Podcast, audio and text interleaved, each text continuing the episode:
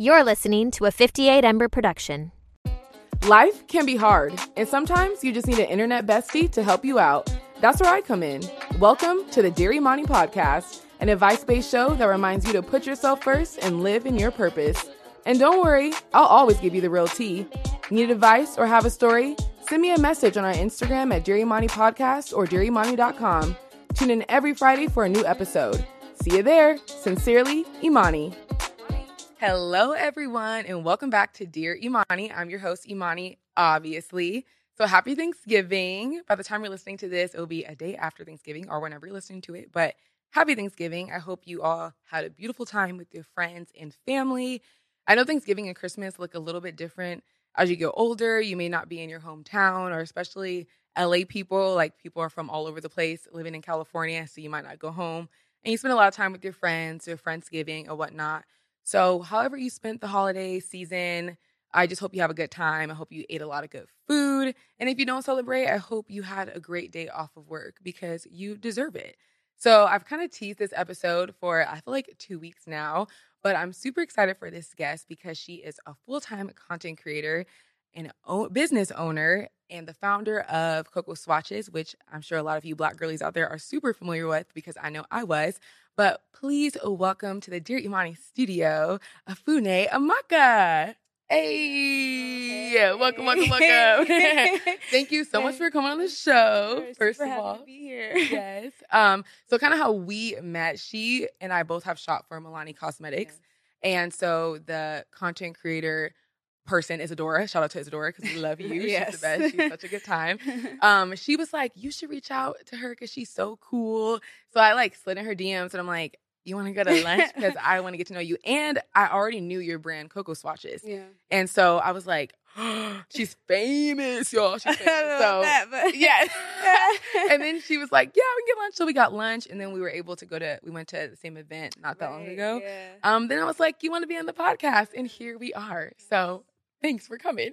of course. Thank you for having me. The journey continues. yes, Since we're not working out and uh, breathing real hard like we were at Barry's. right. I know. I know. Oh my gosh, we had an event at the Barry's boot camp, Yeah. and that was hard. Yeah. because the car it was a cardio. For me, Yeah. at least. I mean, both. Just the Yeah. cardio and then the lifting, the drills, and the weight. yeah, we were running. pick, pick a lane. yes. So, like I said, she's a full time content creator, and we're going to just talk about the beauty world, content, her businesses, and all of that. But before we get into what you're doing now, I like to go backwards and like where it all started. So, so if you could think back, what did you want to be when you grew up, when you were little? Oh, that's easy. I wanted to be Brandy. Uh, Oh, really? I wanted to be a Yes. singer. Mhm. Uh, I watched, you know, Moesha. I had what was it, Full Moon, that album I listened to on repeat with Mhm. Monica. Like the boy, like I was just like she, you know, she had song. braids. Yeah. I had my mom only let me wear braids. Like I was just like she was like my girl. I couldn't sing though, so Yeah. Oh, okay. I was gonna that say ship has sailed. No, I did. I thought I could, but Yeah. you know, so that ship sailed. But um, yeah, I really, I think was uh, intrigued by, I guess, the entertainment industry Mm-hmm. by someone who I guess had like a very cool image that I resonated with. Um, and yeah, just I wanted to be just like her. Yeah. young, so. Okay. Yeah. So you still wanted to be in the entertainment industry, which is I guess technically, Yeah. yeah. Like I just, I don't know what it was about. Like I saw her on TV, and I was just like, yeah, I want to. There's Be just something her. about, yeah, she's that girl to me. Yeah, exactly. I just talked about this in my last week's episode, like career changing and Mhm. changing your career and pivoting. Yeah, And I was saying how for me too, I always knew I wanted to do entertainment. right. And like it looks different now because it's social media, but Yeah. back then I thought I was gonna be a pop star. I was like, no one's gonna tell me I wasn't gonna be the next Yeah. like Britney Spears, even though I also cannot. But- I mean, hey, you learned the dance move. yeah. you know, That's yeah, Yeah. That's how you know we were like meant to do entertainment because we wanted to be pop stars as kids. yes, yes, we had things to say. Exactly. Yeah, yeah. Okay, so you wanted to be a pop star, you wanted to be Miss Yeah. Brandy. Yeah. Um, so what did you end up if you went to school? What did you end up going to school for? So I actually ended up going to school for communications. Um, my parents actually helped me figure out my major. I think I was always someone like I took like digital imaging in high school. I was into writing. Like I was thinking about journalism and like communication just kind of encompass everything. Mm-hmm. And so, you know, I applied to school as a communications major, got into school, and I mean, it just made sense to me. I didn't see anything else. Like, there was a while there where I thought I might double major in econ, but my grades started slipping. I was like, oh Mm. no, no. Um, but yeah, like it just I enjoyed the art of storytelling and learning about all the different forms. So like back then, it was writing. Like I used to write a lot. Blogging was such a big thing, so I had a blog. Now, obviously, social media has kind of changed things, but I think the art of storytelling for me has always been at the heart of kind of what I wanted to do with my career. Wow. Okay. So everything like came together, and which we'll get Somehow. into, but it really came together. Like hearing Somehow, yeah. from pop star sensation that you wanted to be, Mhm. and then majoring in communications Yeah. and storytelling. Like that's Mhm. literally these worlds together. It's on camera. It's giving pop star. It's giving storytelling. So Low-key, like Loki did the same. Okay, so that's how you, that's what you majored in. Yeah. And then what jobs did you have before doing this? Oh, I mean, so I actually I was working in um, tech. I'm from the Bay Area, so I was working in tech comms right out of college. Um, well, it took a while for me to get you know my first big girl job. Uh, I had a few little odd jobs there. Um, I was actually petition writing for a while, um, and kind of working with just like writing jobs. Um, my first like big girl job was being like a social media manager or social media intern at um like a tech company. I kind of describe it as like it's like a Dropbox competitor, you know. So Mhm. not very sexy, Yeah. not very interesting. um, but social media was new at that time, right? And they're like, how can we utilize this to Mhm. further our business? And me kind of being the youngest person at the company and also trying to get into, you know, communications. I was like, okay, you be a social media intern, figure out how we can utilize social. And then eventually uh graduating into like I think I was like communications associate or something like that, helping kind of translate what the execs like their talking points, what they're talking about into blog posts for our website, into social media like tweets for our CEO, like stuff like that. So just like literally trying to take little sound bites, little ideas that the company and the text the execs there had and translating them into social. Um, and so it was really like my entry point into utilizing social as from a business Mhm. standpoint. Because obviously before, like I was on Twitter, what right when Twitter came out, I was on Facebook right when it came out. I was on Instagram right when it came out. But thinking about it from a business perspective is definitely different. Um, but I was getting a little bit what's the word I want to use? I would say bored for lack of a better word. Tired. Sick and tired. It just, it- it's not a sexy subject, right? And Yeah. it's hard to kind of make people feel excited about it if you're not in that world. And. I always knew I wanted to work in, like I said, entertainment and fashion was really my passion at that Mhm. time. So I Mhm. was like, I, I want to, I want to like be in New York. I want to go explore the world. I want to not just be stuck here. So yeah, that was that was like the job I had before grad school, Mhm. and I started Cocoa Swatches after grad school. Oh, okay. Yeah. So after grad, so after that, that's when you went to New York. Yes, I did. Okay, I did. I went. I got. I went to grad school. I went to grad school in New York City, and I was there for about two years. And while I was there, is uh, you know, I, I always like think of it in like a very uh, how can I describe this? So basically, when I was working, I had money, and when I was in grad school, I did not. Mhm. yeah, yeah. That's really what it is, right? So like before, I could just go to Mac and be like, hey, like what do I, what should I buy? You know, what should I wear? And whatever they told me, I could just you know swipe my card and buy it. Mhm. But in grad school, it was like uh, I no longer had that same budget, and that's really where Cocoa Swatches started. Because I was like, I need information that's Mhm. going to help me, so I don't waste my money. So I'm Mm. not buying things that I think are going to look good, like a red lipstick that I should be able to wear and count on. You know, like those are those things that you should be able to count on. Right. Oh, Um, oh, there. Oh, Oh, there there. there she is. Yeah. up. If you're listening to this, he just pulled up all her all her things. Yeah, there so. we are. So I needed like a place where I could just go and be like, what red lipstick do I buy and see the actual thing for myself and decide Mm-hmm. for myself what I wanted to spend my hard earned coins Mhm. on. And so, yeah, that's when I kind of started it. It was also an outlet because I was in grad school. I was working like these unpaid fashion internships, trying to get experience. And this was just my way of like bringing it together because if you have a fire outfit on, you need that, you know, fire, whatever, red lip, mascara, eyeliner to complement it. And I was trying to figure that out for myself. So I was inviting people through social media to figure it out with me and to also help each other uh, share information. Wow. And so, do you feel like you learned a lot from that, that first job that got you to where you are today? Because you've and also you've seen it grow. Right. Like, would you consider yourself like an OG Um, OG I mean, beauty I guess now, I, I guess so. Now, like, I- Yeah. this is like I think year eight.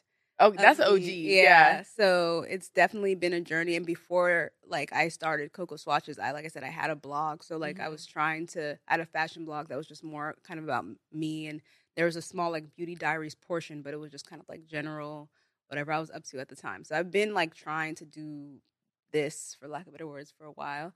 Um and so yeah, I think my first job definitely kind of uh well it's hard i i would say that it definitely taught me um like i said about social media from my Mhm. business perspective but i think my time in new york really showed me how much work goes into this job some of the people that i worked with also did social and like we were not sleeping like Mhm. we were you know it was like 23 hour a day Wow, yeah. you know like i i remember like falling asleep at the club on my birthday because i was that tired my friends Mhm. took me out on my birthday I could not stay awake because I was that tired. So I think the expectations that I had wasn't like, oh, I'm just gonna like. I think if you look at social media now, you might think like, oh, you just make a video, you'll go viral and Mhm. you'll be successful. And like I, that was not my vantage point. at all. I was like going into like, oh, I'm gonna have to like really work at this Mhm. in order to make this a thing. And so I think that really at least set realistic um like standards for me in even starting something like this to say like this is not to be a short-term thing. I'm to have to kind of invest in this. Yeah, and I feel like that's such a good message because people think it's. I see always a lot of discourse on TikTok about this topic of like Mhm. influencers and content creation. And like if an influencer says something like, "Oh, it's such a long day today," or "so hard," then the internet's like, "Oh, what do you even do? You don't even do anything all day." Yeah. Um, and there's like that whole discourse with that, but I don't think people understand how much it goes into it. It's, it's your job, just like any other job. Right. I think the disconnect a little bit sometimes is influencers reap the benefits of their hard work. I feel like Yeah. financially and like being able to go to cool places or being able to travel where other people work really hard too, but then they can't pay their bills or they can't they don't get to travel or get to experience things. So I think Yeah. that's where the conversation messes up just because it's they're both working equally hard in their Right. fields. It's just one gets to reap the benefits. So I think that's where people get like annoyed because they don't get to reap the benefits. But that's doesn't that doesn't concern a content creator. That's Right. not their I mean, issue. So it's like yeah, I think the content creator gets that instantaneous, whether it is like Mhm. rewards, feedback. Um, but it's like I think, and I'm I will be the first one to say like I completely understand someone who will look at like this job and be like that's not a hard job because I think when you get to a certain point and you have done the grunt work, it is not going to be as hard if Mhm. you like you know if you're like at like let's say, and I'm not gonna. I'm not there yet, so I don't know. But I'll just, for the sake of example, if you're like at a million followers and you're having like a pretty steady flow of clients or brands you're working with, uh, you're not really like at the grinding phase Mhm. anymore. So I can see someone looking at that person and being like, hey, "Your job's not that Yeah. hard, right?" But it's like there are so many people that are posting every single day yeah. doing the con, and they're not getting the likes. hmm They're not getting they have and they have no health insurance Yeah. and they have, like Yeah. you know and they don't have they might not have you know people that are supporting them like something that's actually really been difficult for me in this journey is working by myself Mhm. we were talking a little bit before about being extroverted and stuff and like i like working with people and i think like that as much as you may or may not like working in an office that's kind of what working with for a company affords you is some i won't say community because like, i know your workers are not your friends Mhm. but it's just human connection human contact whereas when you're working only posting Mhm. online, you don't really always feel so connected Right. to any specific person. Yeah. You're your own boss. You have to have all the ideas and have all the answers, Mhm. and there's no one to call when you need help. And if some you mess up, if you get canceled, it's on you. Like you know, like yeah. there's no one else to share the blame. Yeah. So it's kind of a lot of responsibility, and I think mentally that you know not everybody wants to deal with that. So at, both sides are going to have their pros Totally. and their cons. Yeah, and that's why the conversation sometimes is annoying to hear, especially as someone that's also in the industry and trying to grow as well. Mhm. It's like it's a lot of work that gets put into it Mhm. from the editing, the YouTube videos, the TikToks. Like it it's really time consuming and tedious. Like I don't. It doesn't feel necessarily hard like labor in that way, but Exactly, it's yeah. tedious and it takes a lot of time. Like I hear people it takes me like 2 hours to do one TikTok because they don't do TikTok and even then, even if you do, that. it takes longer than that. So it's like a, it's a full shift, just like any other shift. Right. Um, but it's good that you went into it knowing how much hard work it took because I think that's what got you here today. Because, like you said, a lot of times now people think it's just like you become viral, you become a star, and that does happen for some people. But even if you take really famous people on the internet like Monet McMichael or Alix Earle, if you look back, like Monet has been doing YouTube for a long time, and she has she really puts in the work. And then Alix Earle has been doing TikTok since it kind of started. So yes, they're really famous and popular now, but it's not like it was one video. Like it was Yeah. consistency and time. So it's cool that you recognize that before, so then you were able to go in a certain way. Right. Yeah. Because I think that's the hardest part is that if you don't kind of have like a reason for being, if you don't have a why, like being consistent until you get that like viral video or until you get that um, piece of content that like exposes you to other folks, it's hard to keep that consistency up because Mhm. most people have to create like like you're saying like monet and alex they've been creating for a while and then over time they started getting these viral videos and becoming more and more popular but like you have to be consistent in order to Mhm. get to that point you can't just do one video and expect it to just you know go off even if it's i see so many creators that are super talented that Mhm. don't have that many followers even if they have viral videos their followers aren't that much and obviously i'm sure we both have to deal with algorithms and the Mhm. way in which growth has changed um, and so i think it's just yeah it's important for people to realize that i think this is a job as much as it is glamorous and it's fun and Mhm. i'm so happy that like yeah like i'm happy i'm not in corporate america if i'm being honest you Yeah. know like i like Yeah, totally. you know i'm happy to be here but it's definitely like i have my rough days i have my days where i'm like oh, i can't figure out instagram i don't know Mhm. how to like connect uh, on this platform uh, why yeah i thought this was like a fire idea and it just tanked completely Yeah. you know and i think those are like the days that you have to kind of remember why you started in order to be able to push through Mm-hmm. yeah Yeah, I think the same happens. Same same thing happens for me working at Disney. People Mhm. always just assume like, don't you love to go to work every day? It's so fun. I'm like, girl, this is still a job. Right. Like, no, I don't want to be here. I just I don't want to go to work. I don't want to Like- clock in. yeah Yeah. So just because something is may seem really fun or and it is really fun to make create content, but doesn't mean that there's not the hardships Yeah. and whatnot. But you kind of spoke about um like people getting viral and then not having a lot of followers too. I think sometimes that's also the community. Mhm. Like I just feel like Monet's just a good example, so I use her. But like she's able to build a community where she has like a fan base Yeah, that's like yeah. almost like she's a pop star. yeah Like really. yeah. So and I think that's just from how she connects with her fans and the people that follow her. Um and so that's what's really interesting about that. But I also feel like you've been able to build that with Cocoa Swatches just because even before I put a face to the brand, Mhm. like I knew what Cocoa Swatches was right um, which is like really cool because that means you have your own community. So, kind of going into that, you kind of talked about a little bit, like, but how did that start and what inspired you to create that brand? Yeah, so like I, I said, alluded to a little bit earlier, I had started Cocoa Swatches living in New York in grad school, you know, working these jobs and not having a lot of money. And so I would always look like I'd be like in Duane Reade, which is like Walgreens in New York, Mhm. and like looking at my phone on Google, like, what does this Maybelline Ru- Ruthless Red look like on dark Yeah. skin, right? And I couldn't find anything.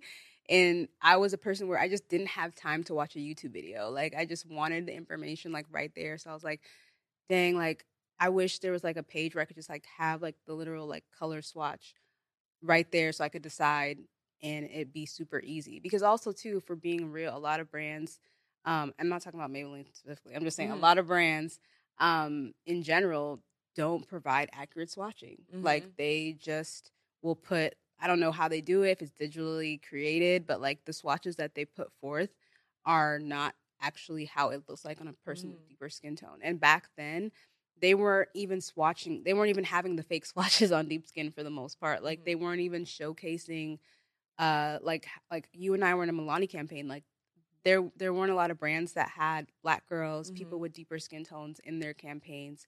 Um, so it was kind of just really hard to determine what something was going to look like before you bought it. So I created Cocoa Swatches on Instagram because I was like, at the time, hashtags, like I said, things have changed, but hashtags were a thing back then. So the time, the idea was kind of like, I'm going to make this page. I'm going to post the things that I like. I'm going to have this as a hashtag and encourage other people to use the hashtag and post the things that they like. And I would always share everything that was kind of posted to the hashtag. And so that's kind of how things started was like, and how the community started. 'Cause it was like, everyone who uses this hashtag is going to see themselves represented Mm-hmm. through this page. So I was creating original content, but also curating content from others as well. Um, and so I think the fact that it was based, the idea is based in community is is why um, that I've been able to kind of maintain a community this long because it's always kind of been at the forefront of what Cocoa Swatches is. Right. And that's so cool because I now feel like people go to your page, like they can go to your page because you probably have so many different swatches and brands that you've Mhm. worked with or just tried yourself. And they, you've been able to make them have trust in you, your Mhm. community too, just because you're like, okay, you also broke barriers and made something that wasn't there Right. because we just didn't have that. Like that, I feel like the inclusion and the inclusion conversation is like happened in the past, what, five years, especially uh, really after like Fenty came out Yeah. and then after the Black Lives Matter movement resurfaced in 2020, Right. that's when people really started like, oh, representation, inclusion. um, but before that, you know, look, we just didn't have like proper makeup, or there would be makeup artists if you were on a set and they just didn't know how to do our makeup or have the right colors. So being able to create something that us, you know, dark skinned gals can go to and refer to is so incredible. So what have you seen like happen with Cocoa Swatches? Like what has been your favorite part about having this brand? Yeah, I mean, I think like like you're saying, like back then, I feel like, and not just me, like there's a lot of like influencers that like I feel like we were the only ones that were willing to speak up and like kind of put brands to task. Like you know, Jackie Aina is someone that people talk about a lot because Mhm. she has so many like viral videos where she's like being super real about what a product actually looks like on someone. And she's not even the deepest, darkest person. And a lot of Mhm. things didn't work for her back then, you know? And so I think uh being able to kind of connect with a lot of those folks and that paved the way for me. And after I had the Instagram page for a while, I made the idea into a mobile app. And so that was kind of maybe my favorite uh, or most like uh, remarkable or most uh, memorable part of my journey thus Yeah. far is being able to kind of say, hey, like, let's take this into something that um, not only I can own, but y'all can have in your phones. Um, if y'all know the story of the Cocoa Swatches app, it is not necessarily it's not over, but it's Mhm. it's has ups and downs. Yeah. but the fact that I was able to launch something like that was so dope. Like it's really what put me on the map. I got like so many opportunities to talk to all these magazines, Wow. like Allure and Teen Vogue, and like speak on panels. So like it really kind of just I think launch of the app really is what changed my trajectory forever. I think if I had continued going and being consistent, I definitely would have done well on social. But I Mhm. think the the fact that people were like, "Wow, she had to create a whole app Mhm. because the industry was not um, doing enough to kind of serve um, her needs as a dark skinned black woman." It was like very revolutionary at the time Mhm. and I think also proved the point that the inclusion, um, equity, and you know the DEI was just not even a talking point at that time. Right. And so how did your app get that recognition? Was it you think it's from when you the Instagram page first and then because they knew that page already, then you when you created the app it was already like buzzy basically? Or how did that come about? Cuz that's so cool. Yeah, I mean, I think, and that's maybe going back to your uh, question about like, did my did my original job help me? I think like everything that I'd done up to that point helped me because Mhm. I was in grad school again for comms.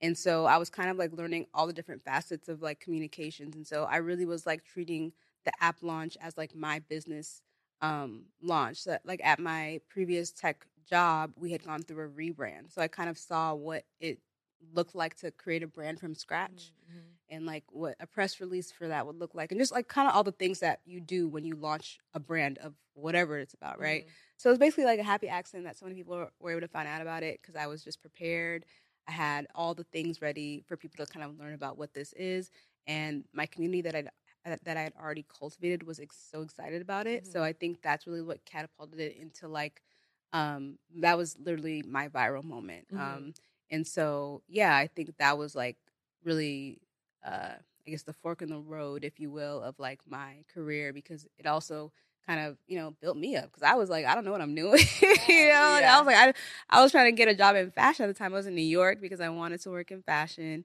and you know that was kind of my goal. I wanted to do social or do digital strategy for a brand Mhm. um and maybe use this as part of my resume Right. but I was like, oh, y'all want to know about me? Yeah, I like it's really Uh, taking off. yeah, I was Okay. like, oh, y'all interested in what I have to say? So Yeah. it kind of also was like a confidence boost for me that like, hey, like like we were talking about earlier, we you know from from a young age you had something to say, you had a story you wanted to tell, and now people are listening. And Mhm. so how what are you gonna do? Like, and so that was actually the point where I also decided I wasn't gonna go back to work. Um, Mm. after grad school, like I think the plan in my head at first was I'm gonna go to grad school and I'm gonna look for jobs and stay in New York. But after I graduated, I was like, I'm gonna do full social full time. I had no savings. I had no plan. Oh, so you just went for Oh it. yeah, oh yeah, Yeah. yeah. It was like because like literally that viral moment happened as I'm graduating from from grad school, Yeah. and so it was just like I don't want to miss my 15. I want to Yeah, make why sure. try? I, yeah, I want to make sure I try. At least I try. If it doesn't work out, then it doesn't work out. But like this is the time. Like I Mhm. can't just not take advantage of this of this um, opportunity. So Yeah. And how did like your peers respond to that? Like doing social media? Because I know it could be Mhm. different, but like in the beginning, I feel like when people wanted to start YouTube or anything, it's like people like to see the use the word cringy. It's like cringy, or people get embarrassed because Yeah. you're talking to yourself with the cameras in public, or you're showing up online, and Mhm. people get just like, oh, a little nerve wracking. Did your peers like respond well to you? Wanting to do social media, especially at a time where, like at this point, like everybody and their mama want to do it, so it's like it's not that shocking. But back then, I feel like it's a little like, oh, okay, social media. Right. I think at least my cl- circle of like people that I was around probably were not surprised because, like I said, I was blogging before that. So I was the Mm. girl. Like now we have our phones and it's so much easier. But I was the girl at brunch. I was like, wait, can y'all take a picture of my outfit real quick on like my big DSLR like Yeah. camera? Like I was like the girl that was always trying to like capture the moments. Like even from college, like always had my camera on me. Always was posting pictures. Always trying to like document things. And so I don't think that this was necessarily something that was surprising. Now, the fact that I was doing it full time, I'm sure people had their thoughts about it because I wasn't able to sustain myself on this for like, I want to say th- three or four years. Like, it Oh, took wow, me a while before I actually, and like, that's the part where I guess maybe people don't talk about. Like, I wasn't like, oh, I have, you know, whatever, 10K in savings. And so I'm just going to, you know, write it out. Like, oh, I had nothing. I was, Yeah. you know, I had some parents that loved me. Yeah, okay, yeah. some friends that, you know, Mhm. try to support me. And, you know, I was trying to figure it out. And like it was like kind of a thing where every six months I was like having to reevaluate. And then I would get an opportunity and I'd be like, okay, like let's keep going. Mhm. Um, so I'm sure there was like, especially those years where I wasn't able to kind of sustain myself on my own just through this. I'm sure there was like talks or judgments or whatever it is, but like I guess I just at the time I really somehow was not letting any of that phase me because I just really believed in the my community and the idea. Yeah. And that's so hard. Like that's so people don't know that part of Yeah. the content creator and influencer story of like how long it could take. Yes. Especially in today's time, like we talked about, because you can go viral and then people are like, oh, you must be rich now. You know, like it's like, no. Um, so just having to like take care of yourself or find find that groove took years. Did you ever get another job or did you just you just grind it out and like when that next opportunity came, you're like, period. And then it just kept happening like that slowly. Uh, so no, I definitely was doing like odd jobs. Like there's Okay. a while I was um I TA'd at Columbia for a couple semesters after um I had graduated. I'm like, what else did I do? I considered doing Postmates. I don't think I actually did it. Um, I think I was like always looking for like kind of like modeling jobs or like because it was New York at the time, so just like little ways to make a little extra buck here and there. But um, yeah, like for the most part, those things though were like few and far, far between. Like I said, I was really relying on the generosity of the people around me for a while. Um, and uh, yeah, then when I would get a job, that would go to whatever bills, or whatever, Yeah, yeah, yeah. you know, whatever I had responsibilities that I would have at the time. So I I definitely definitely thought of like, you know, going to work at Target, going to but then it's like as we're speaking about, you can't work eight hours at Target. I mean you can. And kudos to people that do. Yeah. Because I don't know how y'all do it Yeah, it's but lot. it's hard to work eight hours of retail or something Mhm. like that on your feet and then come home and you don't have your natural lighting and you don't have your lights or maybe you, you don't have a great place to film and so you have to set up your your set um be quiet if there's people in the house Mhm. and feel like it's hard and Yeah. so i think i was just like uh like if i'm gonna do that i might as well just not do this anymore Yeah. kind of thing um so yeah, it was just like I said, every six months, I'm like, man, I don't know. Like, let me start looking at uh, Indeed. Yeah, yeah, yeah. but then I would get a call or I get an email, then I'd be like, all right, Okay, if I if I book it. this, then I'll be good for the next two months. Right? yeah, yeah, yeah. So you really just had to like believe in yourself too, Yeah. which is I think a huge part of this industry. It's just like actually thinking you can do it Mhm. and then putting it into action and doing it. But a huge part is the mindset. Like Mm. if you don't think you're capable of doing it, why would these brands or your a community of people think that you can do it too? So it's like a lot of mindset things. So but what was your big aha moment, like your check when you were like when you got a check where you like, oh, I'm gonna do this I mean, forever. that's this year with Milani. yeah. So, okay. I mean, so yeah, I mean, this year we both worked Mhm. on this. I think it's is this technically the same campaign, right? Yeah, but yours is yours like the campaign. okay, yours is like big money record campaign. I'm trying to get like you. I told them that I was like, I'm trying to be in that next big old campaign, Uh, Isadora. I mean, well, that was like my like you know, it's like cultivation, right? Like I've been working hard, and I I think that my and I I don't I'm not gonna I don't like to compare myself. I think any creator shouldn't compare yourself because everybody's journey is different, and what's for you is for you. But I will say that like I've seen people that I started with in like way different places than me, and so I kind of have been. There's been times where I felt like, oh, like you know, I'm kind of plateaued. Like I haven't really like you know, have I really made it? Like I'm I'm I'm okay, but I'm not like there. And so like this year, working with Milani, being on a billboard, it was kind of like okay, like, yeah, so many billboards. Yeah. like all over LA. y'all. around Like, LA. I was like, okay, like wow, like this is something that is like you know, I don't think that mentally you you can um you don't want to like let other people define what success looks like for you. You don't want to like put your um too much stock into other people saying you're good, you're good. You have to believe you're good. But it's just very validating to see like a brand say like, hey, like we've seen you working, we've seen you, we want you to represent our um brand for like a long time, right? Like Mhm. there's billboards, there uh, the pictures are in Target mhm. for I'm not even sure how long. Like so, it's like it's an investment in you. It's not just one one video or one post. It, And so Mhm. I think that really was uh, very validating for me. And like, okay, like this is where I'm supposed to be. Because like I said, even even though now like I'm just like I'm full time, I have my own brand, I have these other things that I do. There are still days where I'm like, man, I, I don't know about this. You know, the algorithm done changed again, Mhm. and now I gotta figure out how to. Because like when I first started too, like when you were talking about um what my peers thought, I forgot to mention that like I wasn't really creating a lot of content with my face in it at first. right. Google okay. swatches was like the swatches, so I was like, just how can I make high quality real swatches on an arm? So a lot of people didn't even know who I was, Right, Because yeah. it was my arm that I was like shooting all the time, and so because of the way the algorithms have changed, you can't like they just they see a black they don't even know what a black arm is. I feel like the AI doesn't know how to register what Yeah. a black person's arm is because even when I look for swatches, I don't see myself in the explore page. Right. Um, so it's like I have to start showing my face, Mhm. and so that was new for me. And so it's like there's always been these changes, and I mean I think that's again something that working in tech has helped me learn is that you have to try to like keep up. If you just say I'm going to just do what I always do, then it's unfortunately you might get left behind Mhm. because the tech is going to change, and you can you can count on that. Um, and so it's better to be an early adopter than to try to just be like, well, I'm just going to keep doing what I used to do. Um, and so having to continually adapt though is very taxing. yeah. and so yeah, like I said, I still have days where I'm like, Ugh, like now TikTok wants you to have talking videos that are over two minutes. Yeah, right, that me- creator beta program. They're like, Right. they're trying to take over YouTube too, so they have a whole thing going. At first, it was like you can do cute little five seconds, ten seconds. and, No. you know, now it's like no. you better get to You, got, talking. you gotta talk. You gotta find something to talk about.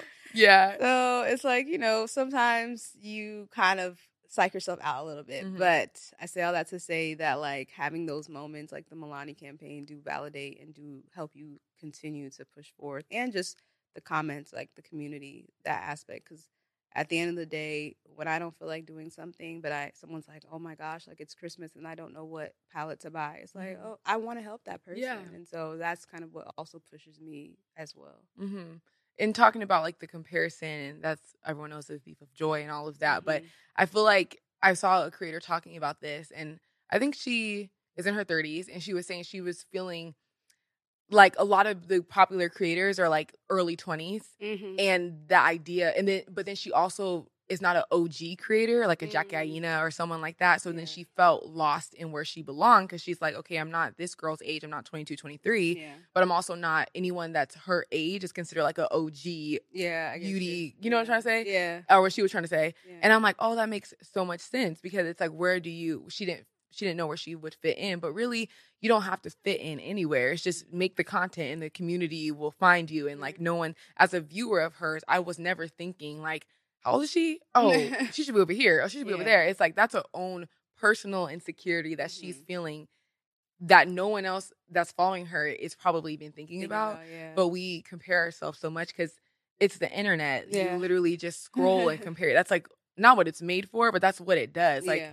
Someone has this, someone has that. You're scrolling, you're like, I want that. Mhm. or why that person got to go over there. right. Or this person's at this brand trip, but she already went to five million. yeah. Get somebody else a chance. like, it's like, you know, and yeah, it's a know, lot. and it's like we're talking about the the work and i think there are a lot of talented people that are doing the work but Mhm. for whatever reason the algorithm don't like the way that however they put content together or it's just you know they haven't got the memo that you got to do the talking you know for two like you know it's like it's not that they're not talented Yeah. so it's just that reasons. and for even myself like it's not sometimes that you're not talented it's just whatever the the time that you posted the song that you used all the things like have a factor and so i think that's can be the frustrating part that there are a lot of things out of your control but that's also why it's so important to remember like you said not to compare because it's not about all those things it's Mhm. about you as a person um and you know i do get i get that feeling though about being a little older because i think tiktok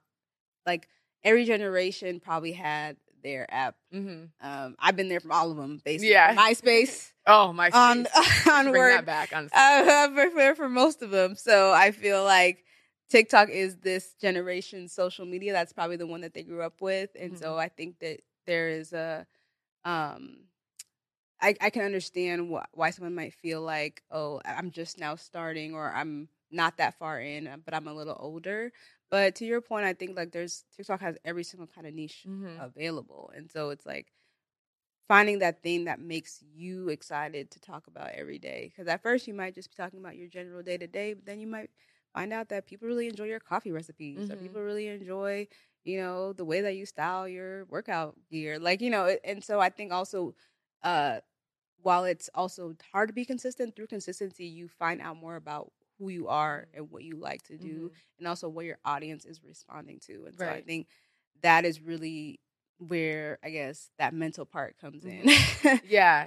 And I always say too, there's seven billion people in the world, so everybody can have a bunch of like fall. Like it, really, there's room for everybody there at this is, point. So yeah. you can always just got to keep on going. I just think it's everyone. I hate when people say, "Oh, it's saturated, it's saturated," and it is saturated because there's just so many people doing, but doing things. But honestly, every industry is technically really like saturated, Mhm. but are, that shouldn't stop you from at least trying to do it. You know. yeah. Um, so you went from like swatching other brands and all of that to creating your own brand, which is super exciting. she is the owner of Bare Period. And do you say like Period. period, like It's Bare Period?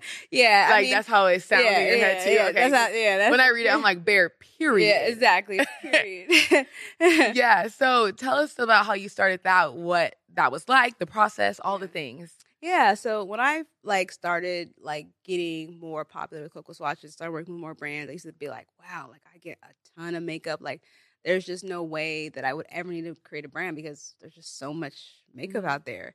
Um, but like you start to realize like after, you know, maybe two or three years of like getting this cer- certain collections that there's a lot of like repetitive things and the brands really are about like someone's psychographics more than they are about like the actual uh quality of like the lip gloss right like everybody has a lip gloss but maybe these people um their lip gloss has like these pinks and their lip gloss has these tans but like nobody's doing the deep browns kind of thing and so i started to realize that like actually i feel like maybe there are some products that are missing when it comes to deeper skin tone specifically um and at the time now that's changed but at the time too just a couple years ago a lot of the brands for black folks or for dark skin tones were not black owned um just recently um fashion fair and black opal became black owned fashion fair was resurrected, but Black Opal was existing, and Black Opal was not Black owned, and Mm. it was like this like cult favorite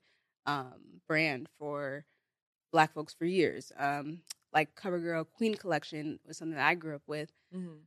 It's CoverGirl is not Black owned. Queen Latifah is Black, but it got discontinued. You know what I mean? Um, Shea Moisture is another brand that had like a great kind of line that is Black owned, but I guess maybe that the makeup portions of their brand wasn't doing well, so then they just concentrated on hair. Mhm. So I say all that to say that like there's also been a lot of brands that have popped up and gone away. And so it's like, man, like some of these brands had great products. There's been great products that I feel like should exist in this in this industry that either have gone or have come and gone away or have never been introduced at all. And so that's kind of what made me feel like, hey, like I mean, why not why why not uh, let me take a stab at this? You know, I've Yeah. I've I've uh Oh, here we are. there, there. Oh my gosh, this is stunning. too. Like, Yeah. the, what is the website? Yes. The website, the models, yeah. the gloss. I recently got into like gloss, so I'm definitely about to order. What's your favorite one? So. I'll say our like bestseller. It's hard for me to say a favorite because they're all my babies. Yeah. So it's I started off with news because like I think I was talking about earlier. Like I feel like stable products for Black folks for dark skin are so hard to find. Like they're always either too red Mhm. or you know not not quite deep enough. So nude lip glosses to me are like something that every girl has in their purse. yeah. Um, so our bestseller is number two, which is Ibois, and I've numbered them from darkest to lightest in both English and my native language Igbo. Mhm. I'm Nigerian. Yeah. Yeah. um, and so yeah, it's um number two is like this kind of like purpley dark brown. I have some of it on right now. Uh-huh. oh yeah. it's so. I was gonna yeah, ask that. Do you have yeah, yeah. I do have it on Yeah. right now. Yeah. Um, and yeah, it's like when I'm just like going anywhere, I always have at least one of them in my bag. Yeah. Um, and so yeah, it's it's really to me like this is like all the information, all the community, all the sharing and knowledge. Because I've also learned from my community as well. Like this is kind of the cultivation of that. This is a way Mhm. of me giving back to folks of something tangible in term in addition to the information I can share from other people's brands and other people's stories. Like this is our story. This is the Cocoa Mhm. Swatch's story, and this is kind of the the cultivation of that. So- Yeah, and I what I love most about it too, it's like thinking of melanated girls at the forefront because Mhm. a lot of times when it comes to um, a shade range being added on at the back end or whatever, it, we're like the second, third, Right. fourth, fifth thought. So to have a brand that's literally the formulas and the technology behind it is with us in mind and our skin tone in mind is like groundbreaking because that's not a thing. You know, I feel like we didn't really see that until the recent years, of course, and then everything else has been added on. Like they're like, oh, we added like 50 extra shades. Yeah. And it's like, but that's after we were looking crazy for years with our makeup and concealer and lips and everything. So, because it is also just hard to find, because you mentioned how every girl needs like a nude, Mhm. but the type, the word nude itself, you know, was Mhm. only catered to fair skinned people and white girls and everything. So, when we hear nude, it's like our nude is nude too, but it's just darker. So having a lip color that matches our lips, our lips are darker. Right. So I can like my pink is not my nude exactly. because I'm black. literally, my lips are too. yeah. So I love that the brand is like it the forefront is thinking about darker skinned women. hmm Yeah, I mean, the definition nude, like there was a whole campaign about it. I, I want to say five or, or seven, I can't remember exactly, like five years ago. The definition of nude in Merriam-Webster's dictionary still had the words like the color of a white person's skin. And so like only and I did an article with the pudding, um, and we basically kind of looked at different makeup products and the names, and almost always the lighter skinned, um, the lighter toned foundations or um, makeup products had nude, but when it came to the darker products, there was no like no brown Mhm. things Mhm. had nude in it. You know what I Yeah. mean? Like it's only the lighter things that were called nude, and the brown things always had food names or like some kind of Yeah. weird like uh mahogany or you Yeah. know, we love a cocoa. I mean, I Yeah. don't even cocoa, right? We love Yeah, an ebony. we love an ebony, a classic ebony color. You know, like but you know, there's nothing like- that yeah. describes our like something that's like of skin. hmm Um, and so yeah, it's like I really want to create a brand that did have us at the forefront. That wasn't like, hey, we have a new a new lip collection with uh, you know, six versions of of tan and and pink and peach, and then one brown that all the dark skinned people are supposed to use. Mhm. But the lighter folks have six choices, and Yeah. we just get the one just to make sure that we're being inclusive. hmm And so I'm like, I want to give four uh colors that really anyone that has a little bit of melanin can use. And so Mhm. whether you're my tone, your tone, darker, lighter, Mhm. all of these shades um, can complement your. Yeah. And how has it been so far, like having this brand, having this business? I'm not gonna lie, it's not easy. Yeah. it's not easy, but I think it definitely is teaching me a lot about beauty from a Mhm. different perspective. I think I've been in the social, like social media world so long, and it's like, okay, you see how the the results of like a marketing campaign, you see what it's like when things are rolled out, but rolling those things out, now I'm like learning like, okay, like um components, wand types, Mm-hmm. you know, uh bottles, like all these like different things, how to design a box, like, you know, what type of box should you design if you want to be in a Sephora one day? Mm. Like there are all these kind of visual elements that I'm now realizing that go into a product. I think for in the beginning I was very much focused on like the payoff, right? What's the Mhm. color look like and what does it feel like? But there's so much more that goes into something as simple as a lip gloss that I think has definitely been a learning experience for me, but I think a good one. Um, because, you know, I'm basically a one woman show. So I do most of everything to this day still, which needs to change, but yeah. the the shooting, the editing and the content. Um, I do have an agent now, but like a lot I didn't have an agent for the first I want to say 6 or 7 years. I was doing all the negotiating myself. So I and now with this figuring out all these things, what lab to work with, what bottles I want, um, how to get the bottles from me to the customer, like packing orders, all that stuff. Like I'm doing it. Mhm. And so it's a lot of work, but I think having to do the grunt work makes you have a better understanding of the industry so that the day, the day that you're able to expand, you know what's going on. You're not Right. just kind of like trusting people to tell you what to Mhm. do. You know exactly what you want right. it to look like. And so I'm hoping that in the future, as I work to kind of expand things, this is like setting the foundation for like something bigger and greater. hmm And you've put the work in. So a lot of times with um, celebrities and stuff, when they have a brand, it feels like they just put their name on it. Right. And that's why people are like, we don't need another skincare brand from an influencer. We don't Right. need because that's what it feels like sometimes. Yeah. But it's really cool to see and hear that you are doing all the back end stuff. Like you're really just doing it all by yourself right now. Mhm. And on top of that, the backstory of like having cocoa swatches and then it led into you being able to have bare period. Yeah. It's like the whole it's like a one it's one big picture. Right. So no one would ever be able to say that, oh, she just stuck her name on that. Because they can no. do the research okay. look at look it all up and know that was that was not the case. yeah. So, do, what does the bigger picture look like for you? Do you want to be in Sephora or like do you want to have foundation? Mhm. I want to fill in gaps. So like I am someone who doesn't I don't want to reinvent the wheel. I think that in the beauty industry it's saturated so we there's no there's kind of sometimes no way to avoid re- repetitiveness. Like Mhm. okay, there's not like there's not other lip glosses available in this in this world. I know that, but I think that there's something that I have that's unique about mine, and so I want to kind of create products like okay, we don't have a lot of um like liquid bronzers, for example, that are deep enough Mhm. for deeper skin tones. There's certain products that I feel like are kind of glossed over, and people are like, "Oh, this product is so innovative," but nobody ever thinks of like, okay, well, you know, this really super glossy lip gloss, for example. I don't know, like the YSL or the Hourglass might be super super cool, but maybe I want like a really deep brown color. Or maybe Mhm. I want you know something that I think will complement my skin tone a little bit more.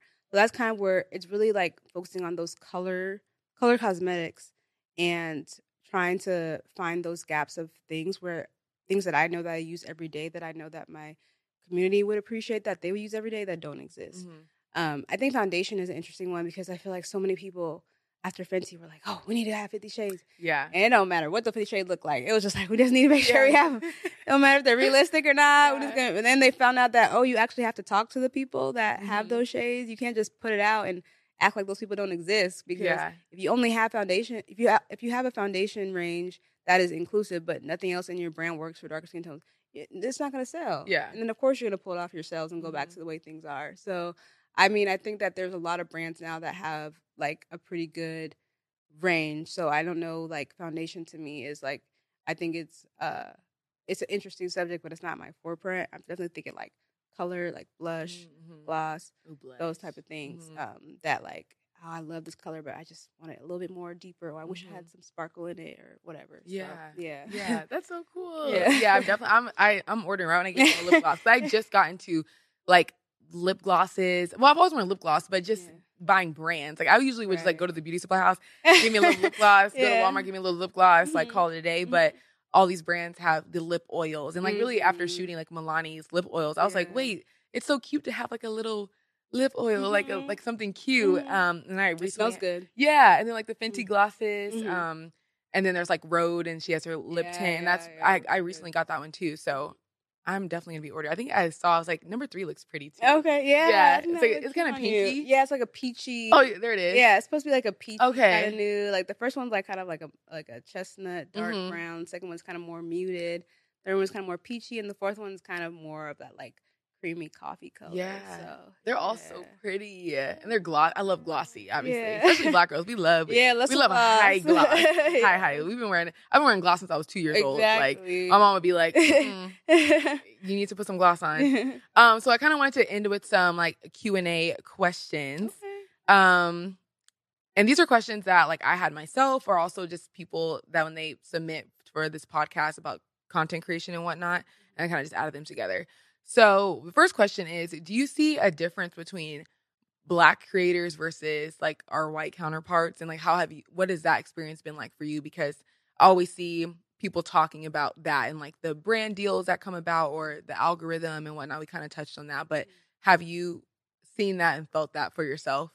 For sure. I think that they're definitely in a lot of different ways. I think um I mean, we live or we live in America. And Mhm. so I think that America obviously has its its sordid history and that kind of seeps into everything. Like even when you think about like uh the algorithm and filters, for example, like the filters sometimes will lighten your skin automatically, Mhm. right? There's these certain little underlying things that even if you're just trying to post a video are going to affect you if you have a deeper skin tone, if Mhm. you're a black creator. Um, and that you sometimes can't get around. So I think that for sure it affects you when, like I said, I first started. a lot of black creators were the only people that were willing to call these brands to task to say, "Hey, why does your foundation stop at this? Why are you using a black girl in your campaign and that doesn't actually have product for her?" And I think some people don't understand that it's very risky for your career to be seen as a hater or to be Mhm. seen as someone who you know is negative. Um, and I think that a, a white creator that says the same thing isn't always seen in the same way. Isn't Yeah, because we're like angry and black. right, exactly. Wow, We're just the yeah. angry black women. We're Mhm. just mad. Why can't we? It's just makeup, you know. Mhm. So I think that you know there are people that have been able to profit off things that black folks have been mad about for years because they just happen to be of a different hue Mhm. and I think that's just unfortunate. It's that's because it's tech. The it's like a what's the word? It's like is art a reflection of life or is life a reflection of art? Is the question Mm. that I think social media um, poses, and so I Mhm. think it's a little bit of both, right? Like we see what real life ideas and prejudices look like on social media because pe- it's created by people, but then it becomes a little bit amplified because of these like technologies and algorithms and things like that. So I think it, I'm, it's not to be discouraging, but it definitely I think does affect you um, in terms of opportunities, in terms of the way Mhm. you're seen. I think the way that I've chosen to go about it is to just continue to be true to my audience because at the end of the day that is who you serve is your audience if your audience doesn't find you genuine or authentic then you're not going to be able to have a platform um, the brands can do what they want obviously they're going to be paying you money but they're paying you money because you have an audience of people who trust you Mhm. and so i think if you're a black creator that is what you have to always keep at the forefront is Mm-hmm. that who are you trying to serve and making sure you serve those people every day Right. And I think this conversation is also just kind of being realistic. So you when you are trying to go into this role, just understanding that and also think it's important to follow people that look like you too, Mhm. because otherwise you're gonna compare yourself and wonder like, why is this happening for this person but not Yeah. me? So, you know, like I think I just always think it's important to follow people that look like you too. and Because to you can relate. support them too Mhm. because uh, we need we Yeah. we need to support each other yeah. for sure Like, share, Um, subscribe, comment. Yeah, because the other thing that happens too is that sometimes people will automatically think that oh that person has a darker skin. I don't I don't relate to them, even though Mhm. we probably follow people that don't have our skin Mm-hmm. tone too. Sometimes people don't believe the reverse can be true, and so it's Yeah. like you have to just kind of fight through that. Support your black creators, Mhm. support your creators of color when you can because we obviously need it. Um, and yeah, I mean it's it's definitely there, but it's not. It, it should, I, I don't want it to stop anyone. Right. Yeah. Go after your dreams. Um, okay, next one. Um, kind of what kind of the same idea, what change would you want to see then in social media or in this world in this industry?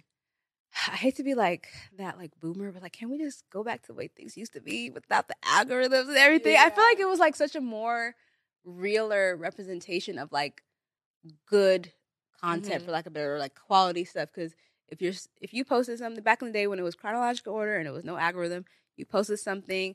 If it was doing well, you knew it was something that people resonated with, and if it didn't, you knew you scrap it and you move Mhm. on. But now it's like you could have the same content and post it at five and post it at three, and one it might be doing better just because of the time. Mhm. And so it's hard to kind of gauge, like, even if your if your community wants the information, they can't even get it Yeah. from you. And so it's like I wish we could just go back to the days where like it's, it's I just feel like it was fair for everybody. Mhm. Whereas now, like I said, like I look for swatches on Instagram, I don't come up because Instagram can't tell that this is a arm because it's black. Oh my god. You know, it's a black, it's a black skin, Ah. it's a dark skin, so they don't know that this is an arm. Like if I search for swatches on makeup, a whole bunch of white creators come up. My page does not come up, which is crazy to me. yeah. So it's like I just wish we could kind of even the playing field somehow. Mhm. but- Yeah. Uh, that's so crazy. Instagram, do better. Yeah, it's so frustrating. Um, so what is the hardest part about being an influencer? Slash, what do you think is like the biggest misconception? I think the hardest part is that um consistency Mhm. and and I guess I won't say finding your why, but I guess keeping it. Because I, I think as people, even myself, like eight years ago, I was eight years younger. I had Mhm. different interests. Um, you know, I had different lifestyle. And so now that I'm older, it's like, how do I keep why I started at the forefront, but then also do what I want to do as a Mhm. person, even though like maybe the way that I want to do content has changed. Maybe, you know, I don't, and I, I, that's not necessarily true, but let's say I don't like makeup anymore. Like, Mhm. then what do I do? You know? Yeah. So it's like I think it's like I think that's kind of the hardest part is like, okay, you get you get up every day and you get to choose what you do.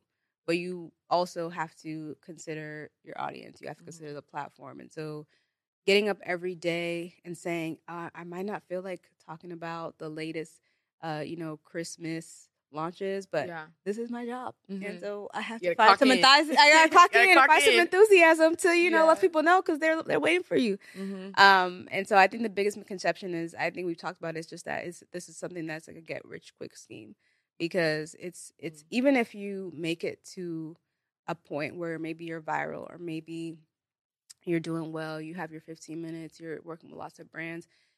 It's hard to sustain that year over year. Like I said, if you are changing, if your life is changing, you might not want to do the style of content anymore, even if it's working for you Mhm. um, because again, it is you are your own boss. You got to wake up and do the ideas and do the editing, and yeah. you have to be this personality. If your personality has changed, you got to kind of keep the, keep that same energy. Yeah. You know what I mean? And so I think it's like you see that with a lot of entertainers. They get burnt out Mhm. because it's like, hey, like it's not. We don't as content creators, we're not really afforded the luxury sometimes that we see like artists afforded, where they can have an album. The album, you get those same songs for the year, and then you're waiting for the other album. We're expected to create content every single Mhm. day Mhm. new ideas, fresh quality every Mhm. day. And I think as much as it's not the hardest job, it's not manual labor. It is very taxing. And if you have a creator that you love, definitely give them their flowers because as much as they might have, they might have five million followers, they might still forget sometimes how much they're impacting you. Right. They might need to hear those positive words of affirmation. Mhm. Yeah, I love that. All right. Um, next one. Where? Oh, I guess this is the last one. What advice would you give someone who wants to pursue this career? Hmm. I I'm like, AKA me. I mean, you're you doing it. What you mean? You already you pursuing it. You're doing it. We're here. You're here. Yeah, you're right. You're right. um, I feel like that is is a. I think that's something actually I want to touch on is that like, don't let like numbers or like metrics psych you out of your greatness. Because Mhm. I think that people think, oh, I'm only great if I have five hundred thousand. I'm only great Validation, if. I have work with this brand and that brand. It's like no, like if you are, you know, doing what you love, sustaining yourself, taking care of your business, and you're connecting with community, you're doing something. And Mm-hmm. let's say you don't have work with any brands, the community creating itself is so important because there's so Mm-hmm. many people that feel alone in this world, that feel lost, that feel like, oh, I like this really weird thing, and nobody around me likes this weird thing. But you created a community where all y'all are talking about this weird thing, and that Mhm. is important, whether you're making money for it or not. So I think that don't get so caught up in the metrics. Don't let numbers make you feel like don't let anybody, brands, because like at the end of the day, who is TikTok, who is Instagram, Mhm. who is YouTube, like they cannot be the dictators of who you are as a person. So I think not getting caught up in those metrics um, and really just honing in on who do, who you want to be, who are you, who do you want to be, what do you want to say, um, is is probably the most important advice I can give. Mhm. Yeah. Y'all hear that? I hear that. Period. Period. Bare period. Period. wow. Well, thank you so much for coming on the podcast. Um, can you tell us your socials where they can find you? Yes, I think I've said the Cocoa Swatches a million times. So if Mhm. you're interested in makeup for deeper skin tones, uh, at Cocoa Swatches on any platform. I'm on Pinterest, we're on TikTok, we're on YouTube, YouTube Shorts, um, Instagram, all the things. Um, my personal uh, Instagram is Ofunneamaka. And yeah, you can holler at me there. And you can shop at bareperiod.com. And you can shop at bareperiod.com. Holidays Bare- coming up. Great gifts. TikTok as well, and Instagram, B A R E P E R I O D. Yes. Well, thank you so much for coming on. Like, such an inspiration, groundbreaking individual. So I'm really honored to have you here. And I know like all the listeners, especially black girlies listening, are gonna be like, oh my gosh, I know her. So it's gonna be uh, cool for me too. but yeah, I'm super excited to have you here and thank you so much for telling your story and sharing all your all your all your things with us. Thank Yeah. you so much for So having me. yeah, of course. Well, thank you all for listening and watching. And I'll see you next week. Bye. Thank you so much for listening to this week's podcast. You can watch the full episode on YouTube and make sure to send in your stories and questions at dearimani.com. Reminder I am not responsible for the outcome of any advice you take from me. Unless it's good, then I get all the credit. See you next week. Mwah! This has been a 58 Ember production. For more shows, please visit the 58 Ember channel, 58ember.com, or find us at 58 Ember Media on socials.